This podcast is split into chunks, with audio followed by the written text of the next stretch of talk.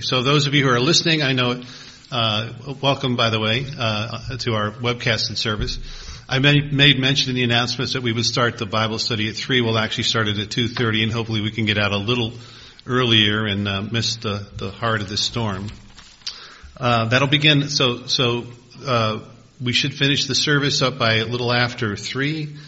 Uh, I'm sorry, look at the clock wrong. A little after 2 and start the Bible study at 2.30 Bring your lunches as well into the fellowship room as, as fast as you can. Don't don't wait for 2:30. Just get set up and so on, and we'll start the study promptly at three at uh, 2:30. Uh, I, I, I, gave uh, our uh, bulletin lady the uh, the schedule for the spring holy day, so that's not in the bulletin if you want to reference that at all. But uh, we're going to try to keep everything here. Passover Friday night, March 26th at 7:30.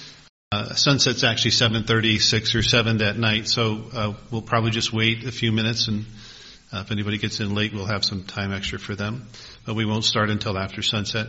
First day of unleavened bread will be that following Sunday, March 28th. Uh, one service at 1:30. Last day of unleavened bread, two services on that Sabbath. The following Sabbath that's on April 3rd, also here. Services at 10:30 and 2:30. And on Pentecost will be Sunday, May, uh, May 16th also here two services, and all those that, that will be in the afternoon. Since this hall is in use uh, that Sunday morning, we can meet here at 12:30 like we did a couple of years ago, and the second service at 3:30 with a lunch in the fellowship hall afterwards. Again, all that's in the bulletin if you need to access that going forward. Our next Challenger study uh, uh, will be on February 27th. Uh, we just had a very good discussion on uh, some of the terminology in the scriptures and how we should understand them. Uh, so we'll continue that discussion February 27th, and our next uh, Council of Elders or Council of Advisors meeting locally has been moved to March 13th. We need to meet once in the spring, and so we'll do that. A very pleasant announcement before I start the sermon. William Martin and Julie Reed and David and Kayleen Robinson are happy to announce the engagement of their children, Cody Martin and Crystal Robinson. Crystal lives in Australia and due to COVID, both have not been able to travel to be together uh, it would be it would appreciate they we would appreciate if you would pray that God would open up doors so that they can be together. I talked to Cody briefly about this earlier, and he said he actually they, he proposed uh, online and some kind of online connection. Uh, they had a, a date scheduled because she's still in Australia and he's trying to get there but can't because of the COVID stuff. Um, uh, and I'm not sure if the vaccine could help with that even. But uh, in, in, either case, he proposed online as very cute. You can talk to him about it later. We have been, uh, uh, for a couple of months now, been focusing on the mysteries of God. We've had six sermons on this concept, uh, and we've only gotten through the first five. Uh, we've been learning how God is privileged, His elect, uh, but also with a responsibility to understand his mysteries in this end time. And not all professing Christians do that or understand them all. In all, there are 14 truths that God has hidden from all of humanity, uh, but has revealed to, to those who respond to his call and become part of his uh, beloved in the body of Christ. He teaches us them. We have seen in, I think, the second sermon that we had, we covered, the first one was an overview. Part two, we saw how God, uh, hides himself and why he hides himself from the vast percentage of humanity that even hearing the message they can't conceive or understand. We'll touch up on that again today. Uh, how his will and wisdom can only be understood by those who are immersed in him. Uh, we also saw how even Christ himself can only be truly known by those in whom he resides that are practicing his righteousness. Apart from those, those things remain a mystery uh, uh, to mankind. Um, this will be the sixth sermon in the series, and it involves the, the message that Jesus brought that is so overlooked by so many. Let's go to the book of Mark here to start. Mark chapter 1, and we'll read verses, verse 1 firstly, firstly, and then we'll skip to verses 14 through 15. So the gospel according to Mark starts with this, the beginning of the gospel of Jesus Christ, the Son of God. Mark is making reference to the entirety of his work here, and it calls it the gospel or the message of Jesus Christ. Not just a message about him, but a message that he brought specifically. He makes mention of that in also verses 14 and 15. Now after John was put in prison, Jesus came to Galilee preaching the gospel of what? Himself? No, the gospel of the kingdom of God, the government of God.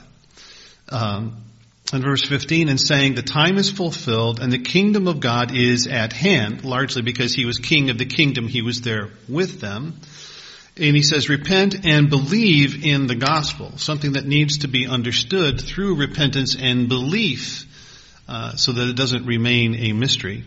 Now many believe in the good news about Jesus Christ, but few know of the good news that he brought, the gospel or the good news of the coming kingdom of God. We uh, had um, Kingdom of God seminars here going back about three, four years now, I think.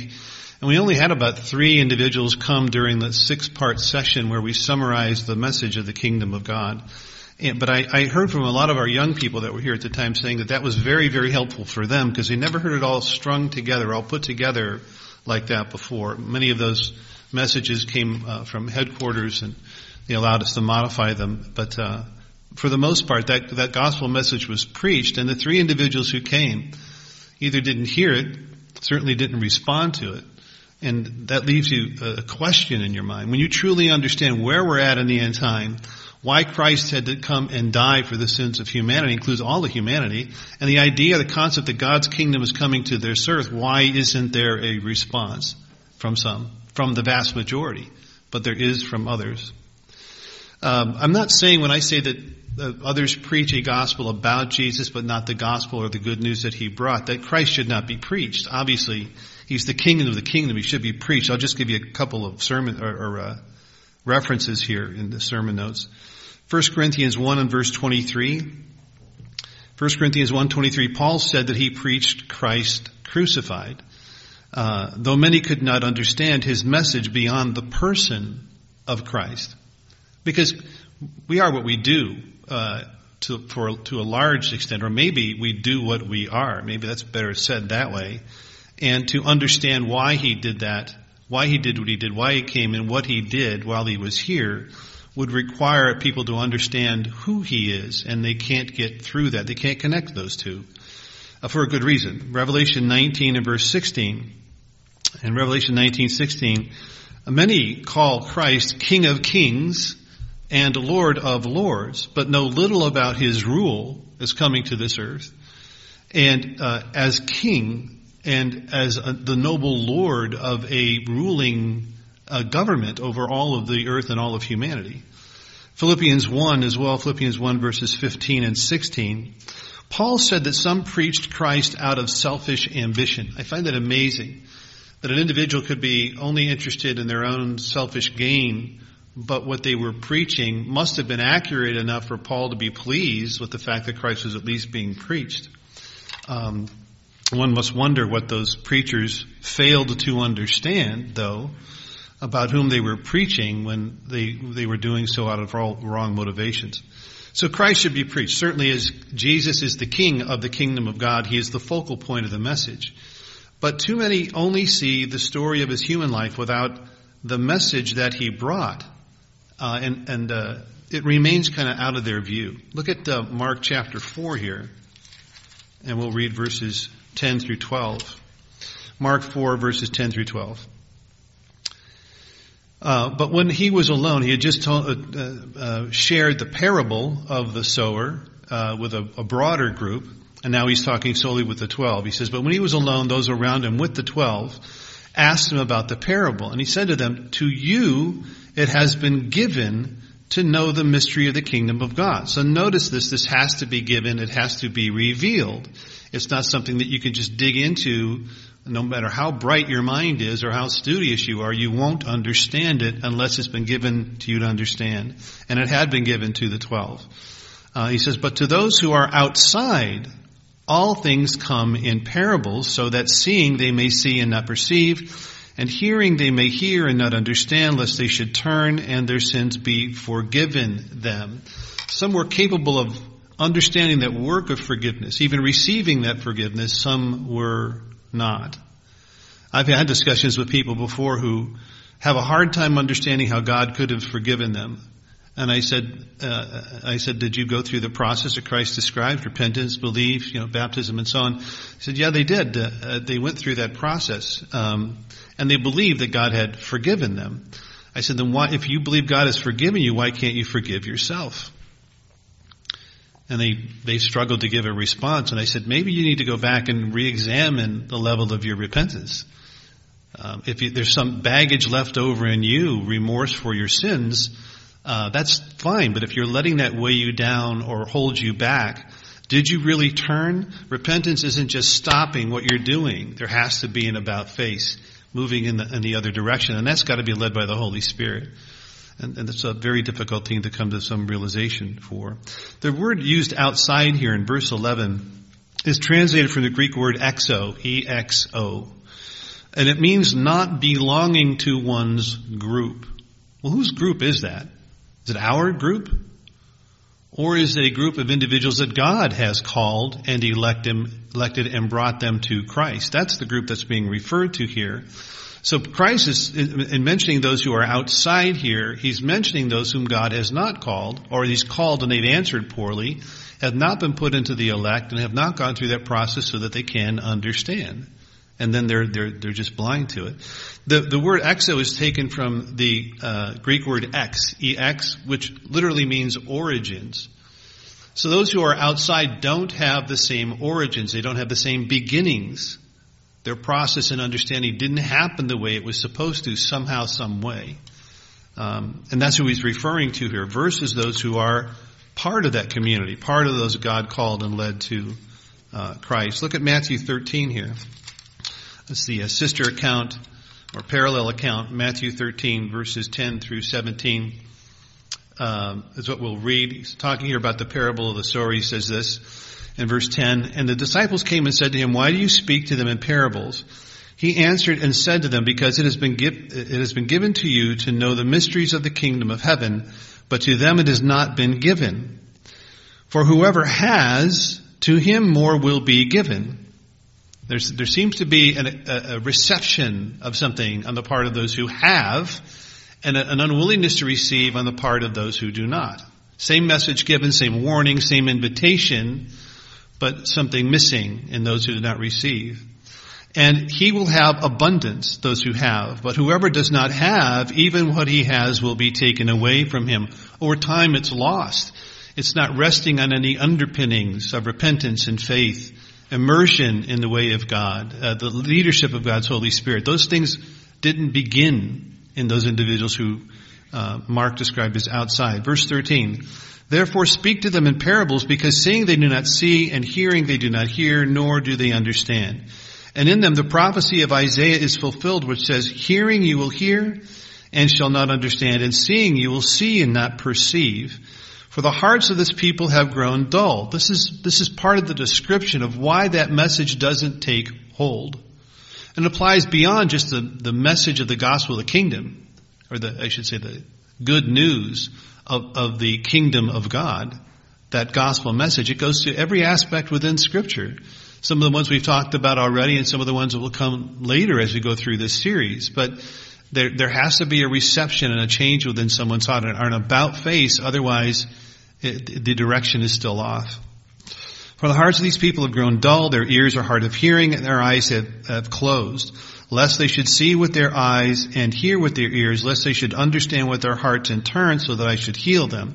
They truly began that path on a faulty foundation.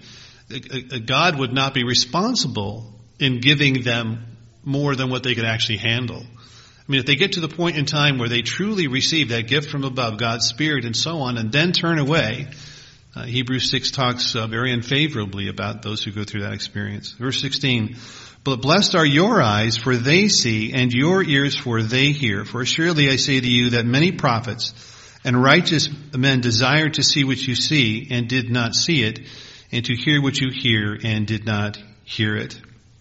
So what is it that dulls so many hearts? What is it that stifles so many ears and closes so many eyes to the gospel of the kingdom of God? It's clearly laid out in the scriptures, first by Christ, then by his apostles. And we here sit here and understand this. Why is it so misunderstood by so many? Why does the gospel of the kingdom remain a mystery. I'd like to look at this in a, what we've always described as the elements of a kingdom. A kingdom always has a king. It always has territory, number two, a place that is ruled by the king, a, a, borders with, that, that define the territory. A, a kingdom has laws that the, that the kingdom function by, or the members of the kingdom function by, function by and uh, governing commerce, governing relationships, governing crime, and all these things. And then lastly, it has subjects. All four of those. If we look at a kingdom from all four of those, that perspective, we'll get an understanding of why some can't understand the, the mystery of the gospel of the kingdom. Let's look at the kingdom, or the king first, the king. It is sadly ironic and a mystery that so many profess Christ as king while denying his sovereign reign as king. Let's go to John 17 here. John 17, we'll read verses 1 through 3. John 17, verse 1. This is at, obviously at the end of his, uh, his discourse to them the night of Passover. Uh, he said, uh, Jesus spoke these words, lifted up his eyes to heaven and said, Father, it's a prayer he's giving obviously to his Father. The hour has come. Glorify your Son that your Son also may glorify you. As you have given him all uh, uh, given him authority over all flesh. Notice that. Jesus Christ has authority over all flesh, whether they acknowledge him as king or not. The plan now is to get everybody on that page where everybody understands this, and this is a, a matter of levels or stages.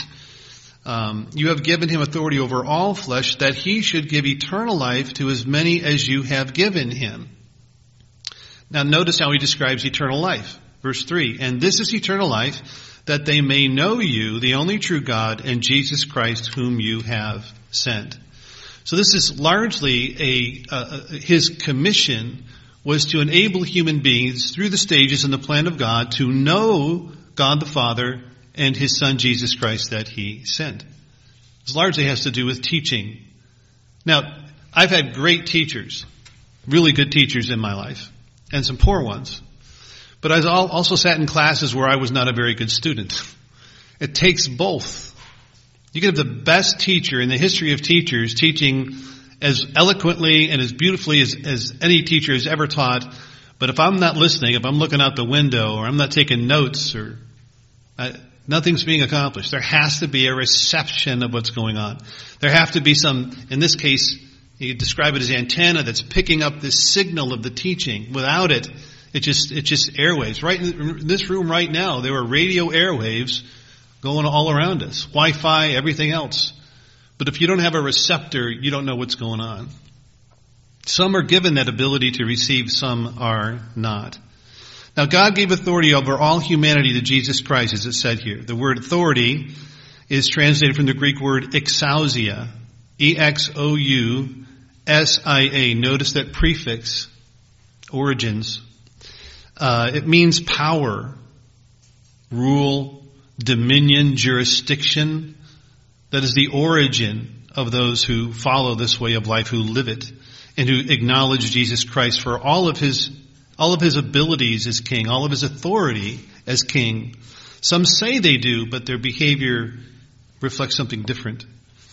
This uh, sovereign reign was given to him to impart eternal life to all those the Father gives him. We know this is generated by God the Father. He's the one that puts in the hearts of minds those who will seek his Christ. We read that in John 6:44, John 6:65. Eternal life is expressed hereby uh, by knowing the only true God and the Christ he sent. That is eternal life. How well do you know the God the Father? How well does any of us know God the Father apart from the teaching of Christ and the ability to receive that teaching. How well do we know Christ himself? We just discussed a, a, few weeks ago how Christ himself is a mystery to many who profess him because they're, they're not part of that reception. They're not getting it. Some, we, and, and this was prophesied as well, that some would profess Christ's authority, Jesus as Lord and his authority as King, while ignoring what he said. Look, let's look at that. Matthew 7. If you truly believe Jesus Christ is King of the kingdom of God, and that is your destination, whether you understand what that means or not, uh, if you believe Christ is king, why do you not do what he says? Matthew 7, verse 21.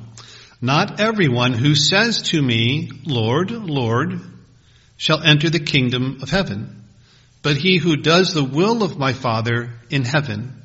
Many will say to me in that day, Lord, Lord, have we not prophesied in your name, cast out demons in your name, and done many wonders in your name? And then I will declare to them, I never knew you.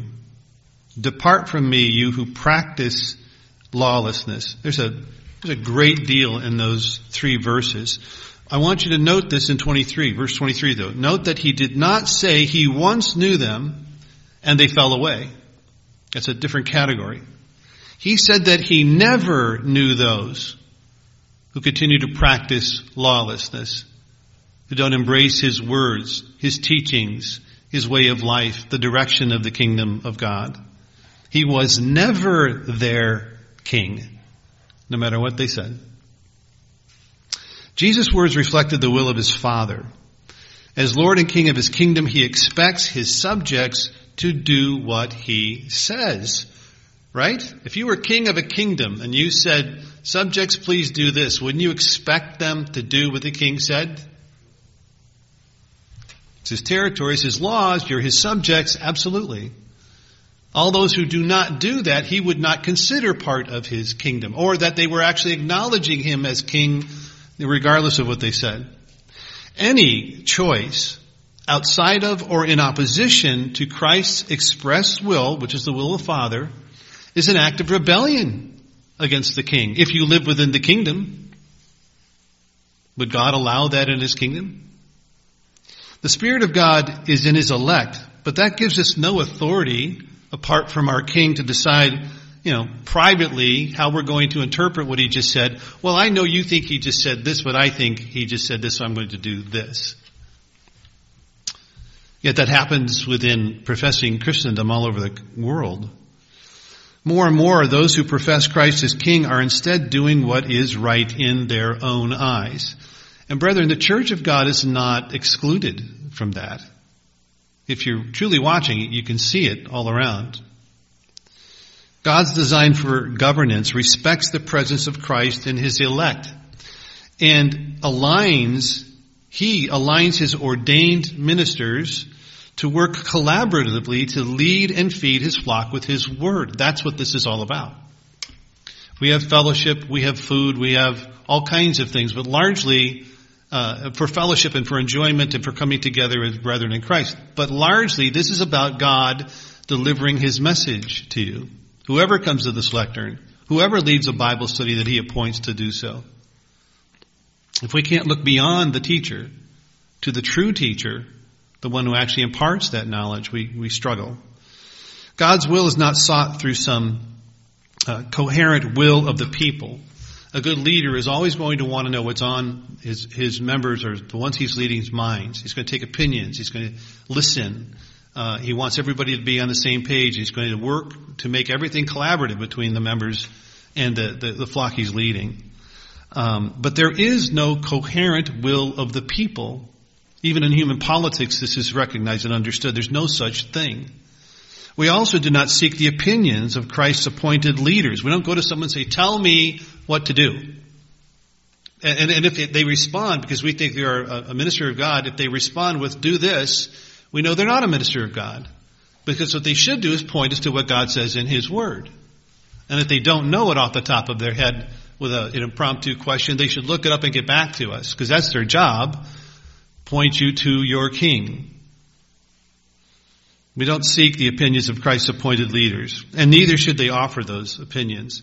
We do not want our own perspective. We have a king. We want our king's perspective. If I gave you any other perspective as a servant of our king, I would not be fulfilling my job. I'd be in rebellion to his kingdom. And if we choose any of our personal opinions or another teacher because we like what they sound like or we like this particular approach a little bit better, is that, is he part of the kingdom of God? We'll, we'll find out. Only the king's word supplies the content of our Father's will. And that's what we talk about from the scriptures. And only those led by His Holy Spirit to subject themselves to God's Word are loyal to the King of His kingdom. He's our King, but He's also our elder brother. He also calls us, refers to us as His brethren. This is all about family. Don't think of this in the, in sense of the structures of human government. Uh, God is Father, Jesus Christ, His Son, is also King, but we will be the kings and priests that work at His side. As family, the connection there is much deeper than some structural design. So first and foremost, God's kingdom has a king, and it is Jesus the Christ. Secondly, God's kingdom has laws. One cannot submit to the rule of a king while rejecting the rule of the king's laws. Look at 2 Thessalonians here. 2 Thessalonians 1, Now we'll read verses 3 through 8. 2 Thessalonians 1 and verse 3. Paul writes, We are bound to thank God always for you, brethren, as it is fitting, because your faith grows exceedingly, and the love of every one of you all abounds toward each other, so that we ourselves boast of you among the churches of God for your patience and faith in all your uh, persecutions and tribulations that you endure. Quite often, uh, in a peacetime, at a time of no trials and no stress, uh, when everybody is calm, you don't, you're not really tested from the standpoint of seeing or recognizing the Spirit of God within us. It's at times of trials and difficulty, whether it's personal to members having a disagreement or persecution from the outside, that you see the character come out. I, I won't get to this until after we get through the, these uh, 14 different mysteries, but I want to give a message on how uh, ease can be really destructive and a pursuit of ease. Uh, because really we're not here to take it easy. I mean, we have, we have signed up for a training camp led by Jesus Christ to make sure that we are qualified and ready to serve Him at His side when He returns. And it's not going to be easy. And this mindset of, of looking for ease can often take us off that path. Verse 5. Um, talking about the uh, their patience and faith through all their persecutions and tri- tribulations, which is manifest evidence of the righteous judgment of God, that you may be counted worthy of the kingdom of God for which you also suffer. Since it is a righteous thing with God to repay with tribulations those who trouble you, and to give you uh, who are troubled rest with us when the Lord Jesus is revealed from heaven with his mighty angels, in flaming fire taking vengeance on those who do not know God and on those who do not obey the gospel of our Lord Jesus Christ. The gospel is to be obeyed, especially with those who call Christ King and are serving within his kingdom. Look at 1 Peter 4 here. Peter says something very similar. 1 Peter chapter 4, verses 12 through 19. 1 Peter 4 and verse 12.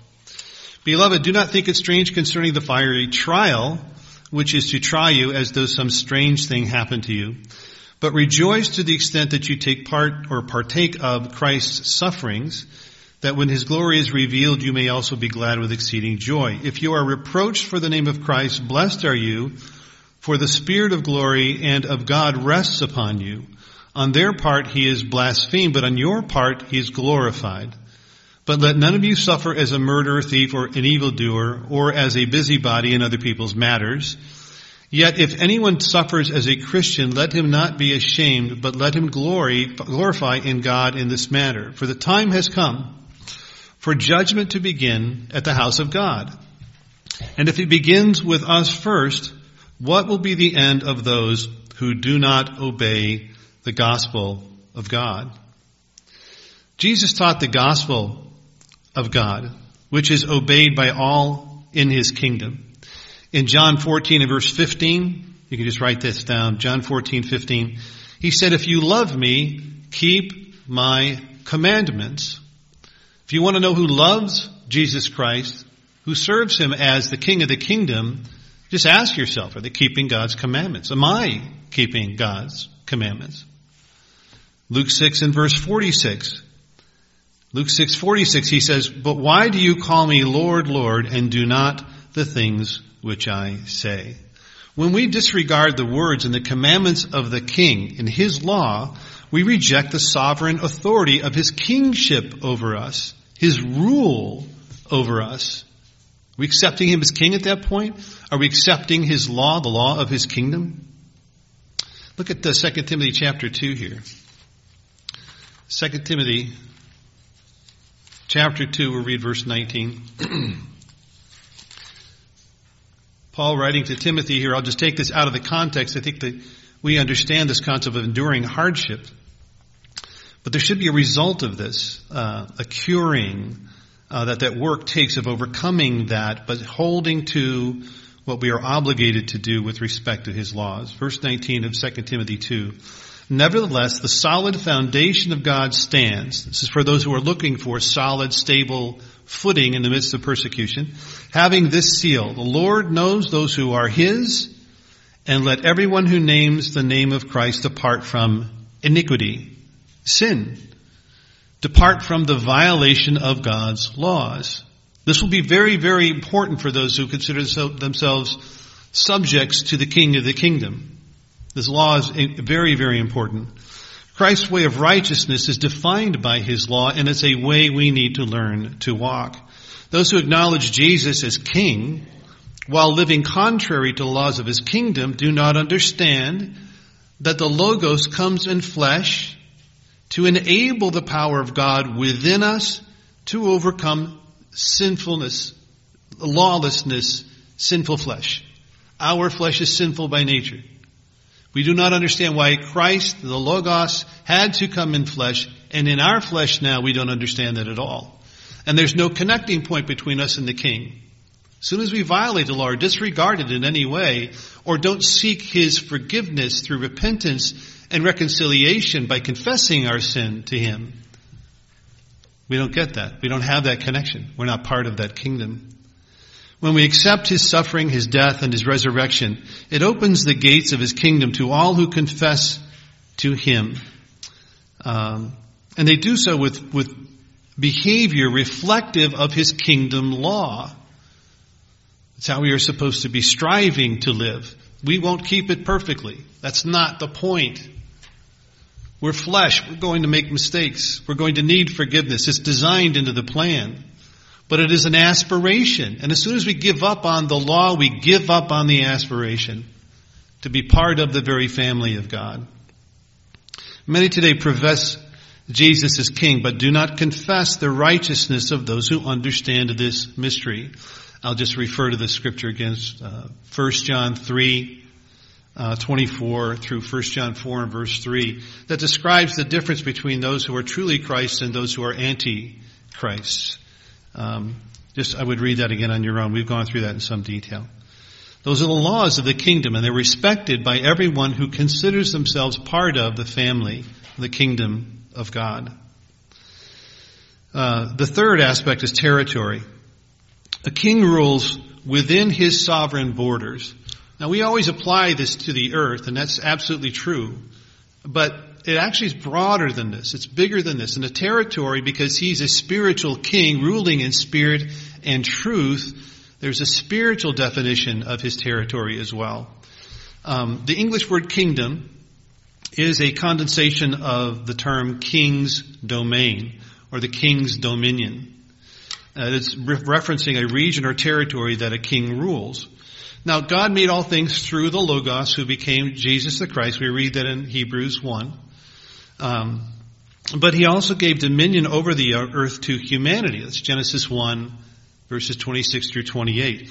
And he did not take this away after they chose their own way apart from him. It's clearly part of the plan. Now, God's kingdom must be brought to this earth, but this will be worked out through that plan before that happens.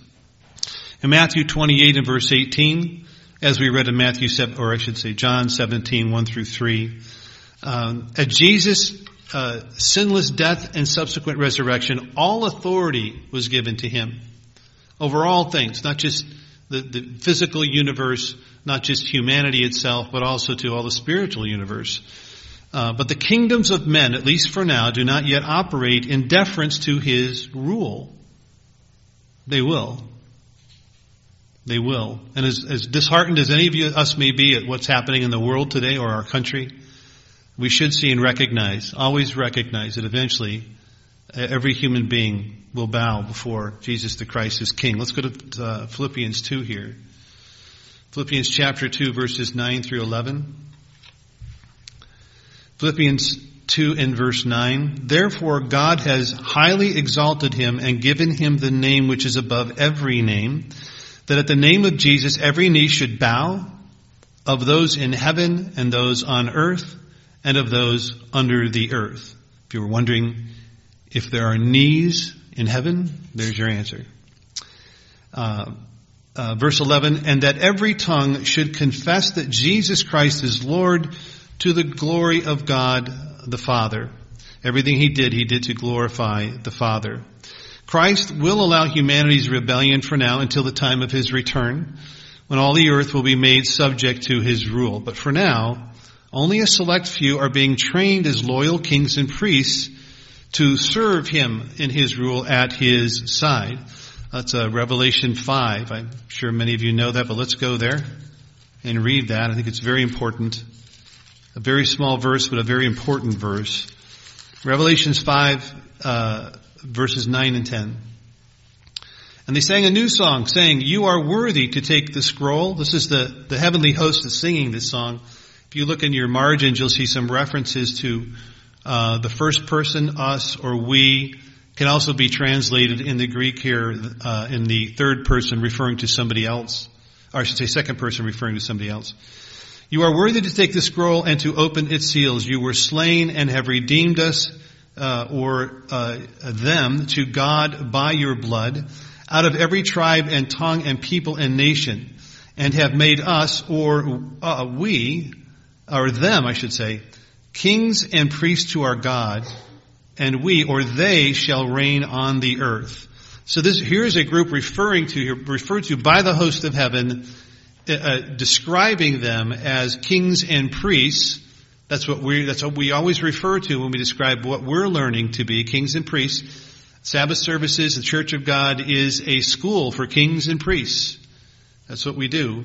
Uh, unto our God, and we shall reign on the earth. This is not about this is not about going to heaven at the end, or or a, a fake interpretation of the concept of hell. That you actually have individuals who believe Jesus Christ is, is their king and is God. That God is loving, caring, and giving and forgiving and so on, merciful. But that he will, he will allow people to be condemned in this age because they never heard the name of Jesus Christ. To hellfire that they would burn in forever. That's not the, that's not the penalty for sin. Romans 3 tells us really clearly that the penalty of sin is death. Not eternity in pain and in fire. Yet, these individuals call Christ king. I'm not trying to, again, whenever we talk about concepts like this, it sounds like we're putting others down. We are not. They, they don't know. They can't be expected to know. This has nothing to do with our, privilege. It has to do with our responsibility. God doesn't assign rights like our Declaration of Independence or Constitution or Bill of Rights or any of the amendments. He assigns responsibilities. We have a responsibility to respond to this. Respond, responsibility. They, they don't. So don't put them down. We're going to be working with them, helping them, and, and serving them even in this age. But our first responsibility is to Jesus Christ and to train to serve at His side.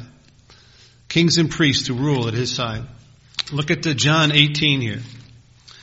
This is a conversation you know, no, no doubt we'll be studying this or reading through this as we approach the Passover. John 18 verses 33 through 36 is a, a discussion between Pilate and Christ, uh, Jesus, uh, that I, I just find uh, politically uh, charged uh, and intriguing to see all the subtleties here and the differences between these two rulers uh, apart from all of the drama that the Jews were, were heaping up, he's truly trying to understand what laws this individual has violated, how he stands in opposition to, to uh, Caesar and Rome and so on, and he's not seeing it. Uh, verses 33 through 36 of John 18 is what I'd like to read here. Uh, he had already gone out to the Jews and asked them what they had done, and he comes back into the praetorium. He says, Then Pilate entered the praetorium again, called Jesus, and said to him, Are you the king of the Jews? Jesus answered him, Are you speaking for yourself about this, or did others tell you this concerning me? Really interesting response. Is this just something you've heard of, or are you, are you recognizing this? Are you seeing and understanding this? It, it looked like he was uh, ready for a deeper conversation, even as he was being tried for his life. Verse 35, Pilate answered, Am I a Jew? There, there is Christ's response. Am I a Jew? Your own nation and the chief priests have delivered you to me, but what have, but what have you done? So now, he's not, he's not being inspired by the Spirit of God to see what's going on here, but he's speaking from the perspective of a ruler of law, a representative of a nation and a kingdom on the earth. Verse 36, Jesus answered, My kingdom is not of this world. If my kingdom were of this world, my servants would fight so that I should not be delivered to the Jews. But now my kingdom is not from here. Pilate therefore said to him, Are you a king then? Jesus said, You say rightly that I am a king. For this cause I was born, and for this, uh, for this cause I have come into the world, that I should bear witness to the truth. Everyone who is of the truth hears my voice or calls him king. Hears my voice. What is he here to do? What did he come to do? To bear witness to the truth, which is the foundation of his kingdom. And by the way, is the pillar and foundation of the church is the pillar and foundation of the truth. Pilate said to him, verse 838, what is, what is truth? Again, he, he, he can't go that deep into the conversation. He doesn't have the ability to do that. That's a discussion that's deeply embedded in spirit and principle and, and deeper understanding than Pilate, uh, potentially just a sheriff here, could go. Pilate said to him, What is the truth? And when he had said this, he went out to the Jews and said to them, to, said to them I find no fault in him at all. So we, we know where this goes after this. I just, just think that that discussion is fascinating. Jesus' kingdom is not of this world or of this age or of this physical uh, existence in a, in a, temporary state. Um, he, his rule is a spiritual rule. So when we look at his territory, it's got to be broader than just this planet. This may be the only place in the physical universe where the kingdom of God is not the kingdom at all. Where there's no rule, there's no jurisdiction here. Why? Because the people that live on this planet have thrown off that jurisdiction and, and have chosen not to acknowledge his territory. Not just the planet. We should go deeper to understand this that Christ rules all, thing in, all things in spirit and in truth. We can recognize that from scripture. The territory then, or the jurisdiction of his kingdom includes all things physical, but extends well beyond that. We can read of this in Romans 14. I'll just give you this reference, Romans 14, 7 through 11. He's king of God's kingdom. Well, what does that include spiritually?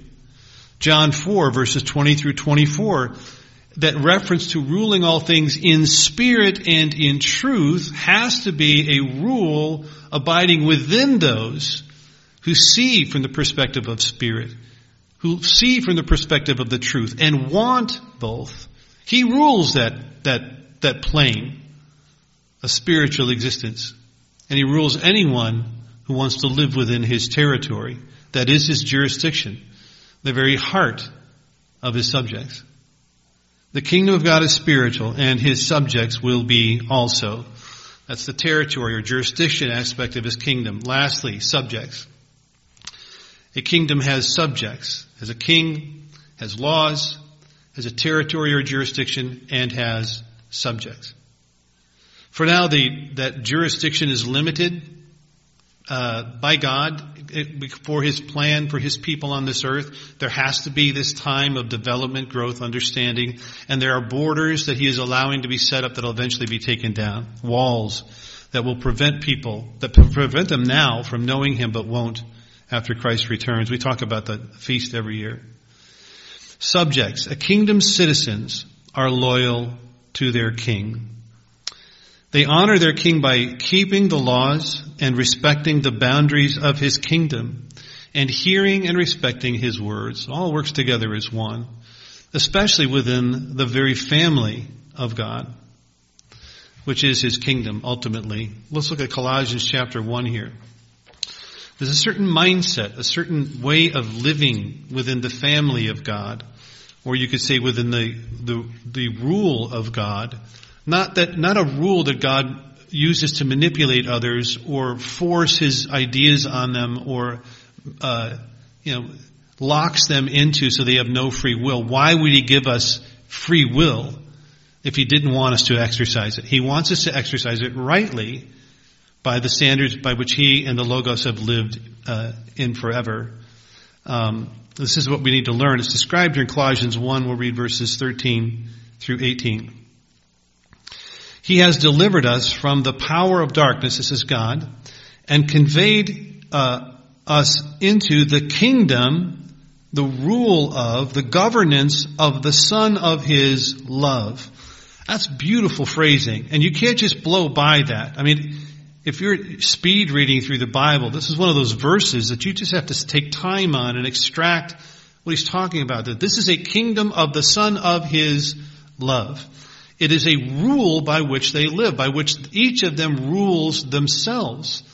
And those being brought into his family will learn how to do that by that very same rule. They will choose it with their own free moral agency. Verse 14, and whom we have redemption through his blood, or in whom we have redemption through his blood, the forgiveness of sins. He is the image of the invisible God, Christ, the firstborn over all creation. For by him all things were created that are in heaven and that are on earth, visible and invisible, whether thrones or dominions or principalities or powers. All things were created through him and for him and he is before all things, and in him all things consist. And he is the head of the body, the church, who is the beginning, the firstborn from the dead, that in all things he may have the preeminence. For it pleased the Father that in him all the fullness should dwell, and by him to reconcile all things to himself, whether things on earth or things in heaven, having made peace through the blood of his cross. This reference to being the head of the body describes the unity that is within his kingdom and those who are subject to him, subjects within his kingdom. All things work in order under the head. The head controls everything within the body and every individual element of the body. Doesn't matter if you're a finger or a toe or an eye or an ear. The brain controls it all. The head controls it all. We don't assign where we are in the body. He assigns us. And we need to work in unity with one another as one body.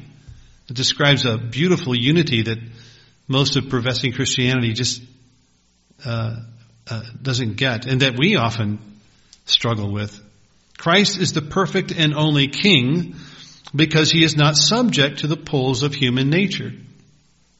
Let's. Uh, I'd re- like to read here from Barnes' notes. Um, a couple of quotes here, we'll read them uh, apart from one another. Uh, quote, uh, this reference to in Colossians 1. They who are Christians have been transferred from one kingdom to another. Keep that in mind as you uh, become depressed over what's happening to our country. If you're as patriotic as I am, it's difficult to see what's happening uh, to our nature. But this just encourages um, us more to recognize we've been transferred from one kingdom to another, from the kingdom that exists now to the kingdom that is coming at our Savior's return. As if a people, going back to Barnes' quotes, I'll start again. They who are Christians have been transferred from one kingdom to another, as if a people were thus removed. They become subjects of a new kingdom, uh, are under different laws, and belong to a different community this change is made in regeneration by which we pass from the kingdom of darkness to the kingdom of light, from the empire of sin, ignorance, and misery to one of holiness, knowledge, happiness. No change, therefore, in a man's life is so important as this, and no words can suitably express the gratitude which they should feel who are thus transferred from the empire of darkness to that of light.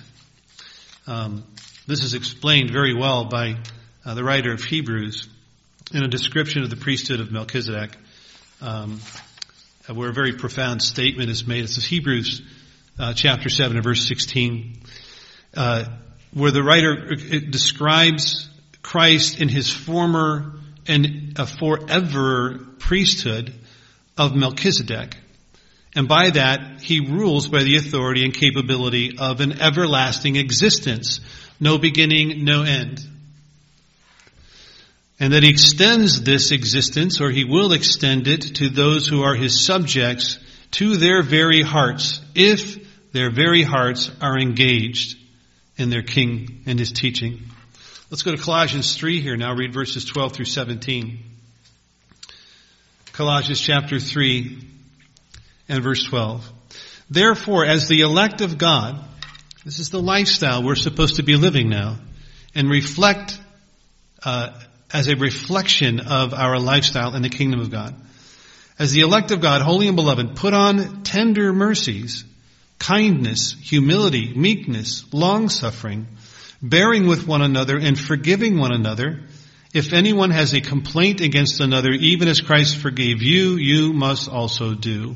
This, uh, this lifestyle may be something that we all struggle with. Remember, we were called out of the dregs of the earth. We're not very wise, not very mighty, not very, very strong. But this is our aspiration. And we have it largely because we have faith in the one who called us to this.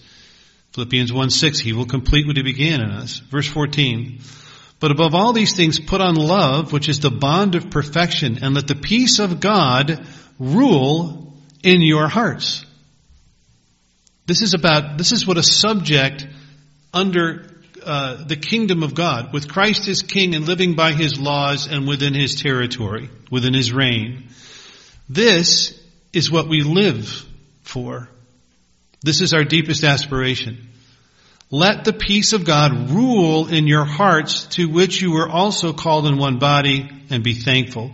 Now it doesn't say let the peace of God dominate your thinking, control you, which I've heard from many commentaries and many people just off the cuff saying that. You deny holy righteous character, the opportunity for it, if you deny you have free moral agency and the ability to choose it. He, that's why he won't take it away. We have to let his peace rule us. Within, we have to choose that. And all those that we will teach after Christ's return, and even those that are assigned to teach now, will remember that. Never, never take away or disrespect anybody's free moral agency. We just don't do that. Um, verse 16, let the word of God dwell in you richly in all wisdom, teaching and admonishing one another in psalms, hymns, and spiritual songs, teaching with grace in your hearts to the Lord. When I speak of special music and the, the, the purpose of music at God's Sabbath service, it's always got to be toward God in our hearts. It, it, it has to be directed toward Him, even though we share it with one another. And it has its effect that way as well. Verse 17, and whatever you do in word or deed, do all in the name of the Lord Jesus, giving thanks to God the Father through Him. The territory of God's kingdom extends to the hearts of His children, not to dominate or subjugate, but to bless with peace and consistency within objective eternal morality. That's where God's peace comes from. That's where his stability comes from. And that's what fills us when we are subjects in his kingdom. Where our, whole focus is learning, developing, becoming objective, eternal, and moral from God's perspective, not humans. Barnes notes on this section says this, quote, the word here in verse 15 rendered rule is the Greek word uh, brabuo, brabuo is commonly used in reference to the Olympic and other games. It means to be a director or arbiter of the public games, uh, to preside over them and preserve order, and to distribute the prizes to the victors. The, the meaning here is that the peace which God gives to the soul or to the life is to be to us what the brabeutes or the governor at the games, based on the same word, was to those who contended there.